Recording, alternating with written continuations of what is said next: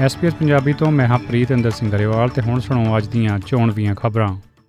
New South Wales police ਦਾ ਕਹਿਣਾ ਹੈ ਕਿ ਉਹ ਇੱਕ ਜੋੜੇ ਦੀਆਂ ਲਾਸ਼ਾਂ ਨੂੰ ਲੱਭਣ ਲਈ ਹਰ ਸੰਭਵ ਕੋਸ਼ਿਸ਼ ਕਰ ਰਹੇ ਨੇ, ਜਿਨ੍ਹਾਂ ਨੂੰ ਗੋਲੀ ਮਾਰ ਕੇ ਕਤਲ ਕਰ ਦਿੱਤਾ ਗਿਆ ਸੀ। ਡਿਪਟੀ ਕਮਿਸ਼ਨਰ ਡੇਵ ਹਡਸਨ ਦਾ ਕਹਿਣਾ ਹੈ ਕਿ ਪੁਲਿਸ ਨੇ ਗੋਲਬਨ ਤੋਂ ਲਗਭਗ 30 ਕਿਲੋਮੀਟਰ ਦੱਖਣ ਪੂਰਬ 'ਚ ਬੰਗੋਨੀਆ ਸਥਿਤ ਇੱਕ ਥਾਂ ਦੀ ਪੜਤਾਲ ਕੀਤੀ ਹੈ, ਜਿੱਥੇ ਮ੍ਰਿਤਕ ਜੈਸੀ ਬੀਅਰਡ ਤੇ ਲੂਕ ਡੇਵਿਸ ਨੂੰ ਲਿਜਾਇਆ ਗਿਆ ਹੋ ਸਕਦਾ ਹੈ। ਡਿਪਟੀ ਕਮਿਸ਼ਨਰ ਦਾ ਆਖਣਾ ਹੈ ਕਿ ਉਹ ਇਸ ਗੱਲ ਦੀ ਵੀ ਜਾਂਚ ਕਰ ਰਹੇ ਨੇ ਕਿ ਮੁਲਜ਼ਮ ਕਥਿਤ ਤੌਰ ਤੇ ਲਾਸ਼ਾਂ ਨੂੰ ਟਿਕਾਣੇ ਲਾਉਣ ਲਈ ਇੱਥੇ ਵਾਪਸ ਆਇਆ ਹੋਵੇ। ਉਹਨਾਂ ਦੱਸਿਆ ਕਿ ਕਤਲ ਦਾ ਦੋਸ਼ੀ ਵਿਅਕਤੀ ਆਪਣੇ ਵਕੀਲ ਰਾਹੀਂ ਗੱਲ ਕਰ ਰਿਹਾ ਹੈ ਤੇ ਲਾਸ਼ਾਂ ਦੇ ਟਿਕਾਣੇ ਬਾਰੇ ਅਜੇ ਉਸਨੇ ਕੋਈ ਜਾਣਕਾਰੀ ਨਹੀਂ ਦਿੱਤੀ। ਆਸਟ੍ਰੇਲੀਆ ਵੱਲੋਂ 7 ਰੂਸੀ ਜੇਲ੍ਹ ਅਧਿਕਾਰੀਆਂ ਉੱਤੇ ਵਿੱਤੀ ਤੇ ਯਾਤਰਾ ਪਾਬੰਦੀਆਂ ਲਾਈਆਂ ਗਈਆਂ ਨੇ। ਆਸਟ੍ਰੇਲੀਅਨ ਸਰਕਾਰ ਦਾ ਮੰਨਣਾ ਹੈ ਕਿ ਰੂਸ ਦੀ ਜੇਲ੍ਹ ਵਿੱਚ ਅਲੈਕਸੀ ਨੈਵਲਨੀ ਨਾਲ ਉਹ ਬਦਸਲੂਕੀ 'ਚ ਸ਼ਾਮਲ ਸਨ। ਉਪ ਪ੍ਰਧਾਨ ਮੰਤਰੀ ਰਿਚਰਡ ਮਾਲਸ ਤੇ ਸਹਾਇਕ ਵਿਦੇਸ਼ ਮਾਮਲਿਆਂ ਦੇ ਮੰਤਰੀ ਟਿਮ ਵਾਟਸ ਨੇ ਇਨ੍ਹਾਂ ਪਾਬੰਦੀਆਂ ਦੀ ਪੁਸ਼ਟੀ ਕਰਦੇ ਹੋਏ ਇਸ ਸੰਬੰਧੀ ਇੱਕ ਸਾਂਝਾ ਬਿਆਨ ਦਿੱਤਾ ਹੈ। ਮੱਧ ਫਰਾਂਸ ਵਿੱਚ ਇੱਕ ਸਕੀ ਰਿਜ਼ੋਰਟ ਨੇੜੇ ਬਰਫ਼ ਦੇ ਤੋਦੇ ਡਿੱਗਣ ਕਾਰਨ ਘੱਟੋ-ਘੱਟ 4 ਲੋਕਾਂ ਦੀ ਮੌਤ ਹੋ ਗਈ ਹੈ। ਮੈਸਿਵ ਹਾਈਲੈਂਡ ਨੇੜੇ ਵੈਲਡੀ ਐਨਫਰ ਵਿੱਚ ਬਰਫ਼ ਖਿਸਕਣ ਤੋਂ ਬਾਅਦ ਤਿੰਨ ਹੋਰ ਲੋਕ ਜ਼ਖਮੀ ਹੋਏ ਤੇ ਦੋ ਹੋਰ ਲਾਪਤਾ ਦੱਸੇ ਗਏ ਨੇ। ਨੈਸ਼ਨਲਸ ਪਾਰਟੀ ਨੇ ਪੁਸ਼ਟੀ ਕੀਤੀ ਹੈ ਕਿ ਬਾਨਬੀ ਜੋਇਸ ਇਸ ਹਫ਼ਤੇ ਸੰਸਦ ਵਿੱਚ ਮੌਜੂਦ ਨਹੀਂ ਹੋਣਗੇ।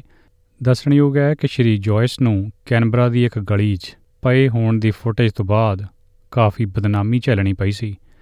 ਤੁਹਾਡੇ ਯਾਦ ਹੋਣਾ ਕਿ ਸਾਬਕਾ ਉਪ ਪ੍ਰਧਾਨ ਮੰਤਰੀ ਨੇ ਇਸ ਘਟਨਾ ਲਈ ਇੱਕ ਨੁਸਖੇ ਵਾਲੀ ਦਵਾਈ ਦੇ ਨਾਲ ਅਲਕੋਹਲ ਦੀ ਮਿਲਾਵਟ ਨੂੰ ਜ਼ਿੰਮੇਵਾਰ ਠਹਿਰਾਉਂਦੇ ਹੋਏ ਨਿੱਜੀ ਛੁੱਟੀ ਲੈਣ ਤੋਂ ਇਨਕਾਰ ਕਰ ਦਿੱਤਾ ਸੀ।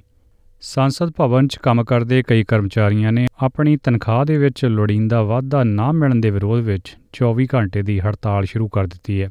ਇਹ ਹੜਤਾਲ ਪਾਰਲੀਮੈਂਟ ਦੇ ਲਾਨ ਵਿੱਚੋਂ ਸ਼ੁਰੂ ਹੋਈ, ਜਿੱਥੇ Australian manufacturing worker union CFMEU ਤੇ ਨਾਲੋਂ ਨਾਲ ਇਲੈਕਟ੍ਰੀਕਲ ਟ੍ਰੇਡਸ ਯੂਨੀਅਨ ਦੇ ਮੈਂਬਰ ਵੀ ਸ਼ਾਮਲ ਹੋਏ ਦੱਸੇ ਜਾਂਦੇ ਨੇ। ਕੁਝ ਰਾਜਨੀਤਿਕ ਮਾਹਰ ਭਵਿੱਖਬਾਣੀ ਕਰ ਰਹੇ ਨੇ ਕਿ ਵਿਕਟੋਰੀਆ 'ਚ ਹੋਣ ਵਾਲੀ ਉਪ ਚੋਣ 'ਚ ਲੇਬਰ ਪਾਰਟੀ ਦੇ ਖਿਲਾਫ ਸਵਿੰਗ ਭੁਗਤ ਸਕਦੀ ਹੈ। ਕਈ ਅਖਬਾਰਾਂ ਤੇ ਪ੍ਰਮੁੱਖ ਮੀਡੀਆ ਅਦਾਰਿਆਂ ਵੱਲੋਂ ਸਾਂਝੇ ਤੌਰ ਤੇ ਦੋ ਚੋਣ ਸਰਵੇ ਕਰਵਾਏ ਗਏ ਨੇ, ਜੋ ਦੱਸਦੇ ਨੇ ਕਿ ਲੇਬਰ ਐਮਪੀ ਪੇਟਾ ਮਰਫੀ ਦੀ ਮੌਤ ਪਿੱਛੋਂ ਖਾਲੀ ਹੋਈ ਸੀਟ ਡੰਕਲੇ ਵਿੱਚ ਲੇਬਰ ਪ੍ਰਾਇਮਰੀ ਵੋਟ ਤੇ ਆਪਣਾ ਕੁਝ ਹਿੱਸਾ ਗਵਾ ਚੁੱਕੀ ਹੈ।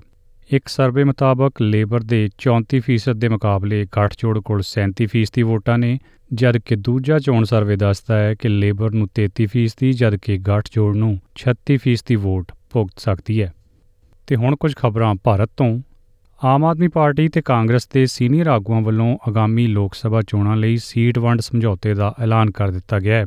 ਇਸ ਸਮਝੌਤੇ ਤਹਿਤ ਕਾਂਗਰਸ ਤੇ ਆਮ ਆਦਮੀ ਪਾਰਟੀ ਨੇ ਪੰਜ ਰਾਜਾਂ, ਕੇਂਦਰ ਸ਼ਾਸਿਤ ਪ੍ਰਦੇਸ਼ਾਂ ਵਿੱਚ ਸੀਟਾਂ ਦੀ ਵੰਡ ਦੇ ਰੌਲੇ ਨੂੰ ਹੁਣ ਵਿਰਾਮ ਲਾ ਦਿੱਤਾ ਹੈ।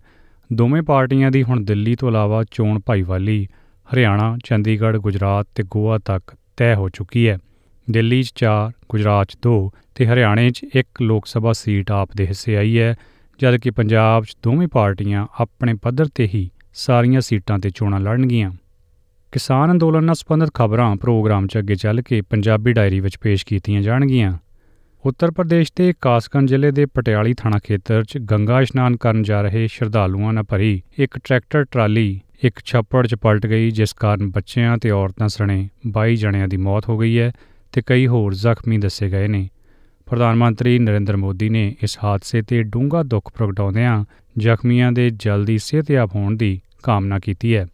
ਤੇ ਹੁਣ ਕੁਝ ਖੇਡ ਖਬਰਾਂ।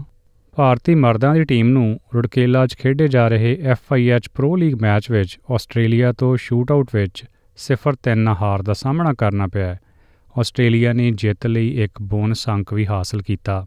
ਭਾਰਤੀ ਟੀਮ ਆਸਟ੍ਰੇਲੀਆ ਨੂੰ ਭਾਵੇਂ ਹਰਾਉਣ ਦੇ ਰਾਹ ਤੇ ਸੀ ਪਰ ਕ੍ਰੇਗ ਟੌਮ ਨੇ ਚੌਥੇ ਤੇ ਆਖਰੀ ਕੁਆਟਰ 'ਚ ਗੋਲ ਕਰਕੇ ਮੈਚ 2-2 ਨਾਲ ਡਰਾ ਕਰ ਦਿੱਤਾ, ਜਿਸ ਮਗਰੋਂ ਮੈਚ ਦਾ ਫੈਸਲਾ ਪੈਨਲਟੀ ਸ਼ੂਟਆਊਟ ਰਾਹੀਂ ਹੋਇਆ। ਜ਼ਿਕਰਯੋਗ ਹੈ ਕਿ ਇਸ ਮਹੀਨੇ ਦੇ ਸ਼ੁਰੂ ਵਿੱਚ ਵੀ ਭਾਰਤੀ ਟੀਮ ਨੂੰ 2 ਗੋਲਾਂ ਦੀ ਲੀਡ ਲੈਣ ਦੇ ਬਾਵਜੂਦ ਆਸਟ੍ਰੇਲੀਆ ਤੋਂ 4-6 ਨਾਲ ਹਾਰ ਦਾ ਸਾਹਮਣਾ ਕਰਨਾ ਪਿਆ ਸੀ। ਭਾਰਤ ਤੇ ਇੰਗਲੈਂਡ ਦਰਮਿਆਨ ਖੇਡੇ ਜਾ ਰਹੇ ਚੌਥੇ ਕ੍ਰਿਕਟ ਟੈਸਟ ਮੈਚ ਵਿੱਚ ਇੰਗਲੈਂਡ ਦੀ ਟੀਮ ਦੂਜੀ ਪਾਰੀ 'ਚ 145 ਦੌੜਾਂ ਤੇ ਸਿਮਟ ਗਈ ਹੈ। ਭਾਰਤ ਦੇ ਸਪਿਨ ਗੇਂਦਬਾਜ਼ ਆਰ ਐਸ਼ਵਿਨ ਨੇ 5 ਵਿਕਟਾਂ ਹਾਸਲ ਕੀਤੀਆਂ ਤੇ ਮਹਿਮਾਨ ਦੇਸ਼ ਨੂੰ ਸਸਤੇ ਵਿੱਚ ਹੀ ਆਊਟ ਕਰ ਦਿੱਤਾ। ਇੰਗਲੈਂਡ ਦੀ ਟੀਮ ਨੇ ਹੁਣ ਭਾਰਤ ਨੂੰ ਜਿੱਤ ਲਈ 192 ਦੌੜਾਂ ਦਾ ਟੀਚਾ ਦਿੱਤਾ ਹੈ।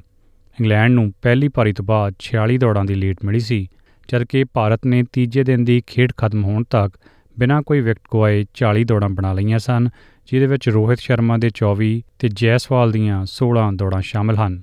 ਭਾਰਤ ਨੂੰ ਜਿੱਤ ਲਈ ਹਜੇ 152 ਹੋਰ ਦੌੜਾਂ ਚਾਹੀਦੀਆਂ ਨੇ। ਮੈਚ ਦਾ ਫੈਸਲਾ ਅੱਜ ਹੋਣ ਦੀ ਉਮੀਦ ਹੈ। ਇਹ ਸੀ ਅੱਜ ਦੀਆਂ ਖਾਸ-ਖਾਸ ਖਬਰਾਂ। ਐਸਪੀਐਸ ਪੰਜਾਬੀ ਲਈ ਮੈਂ ਹਾਂ ਪ੍ਰੀਤ ਅੰਦਰ ਸਿੰਘ ਗਰੇਵਾਲ।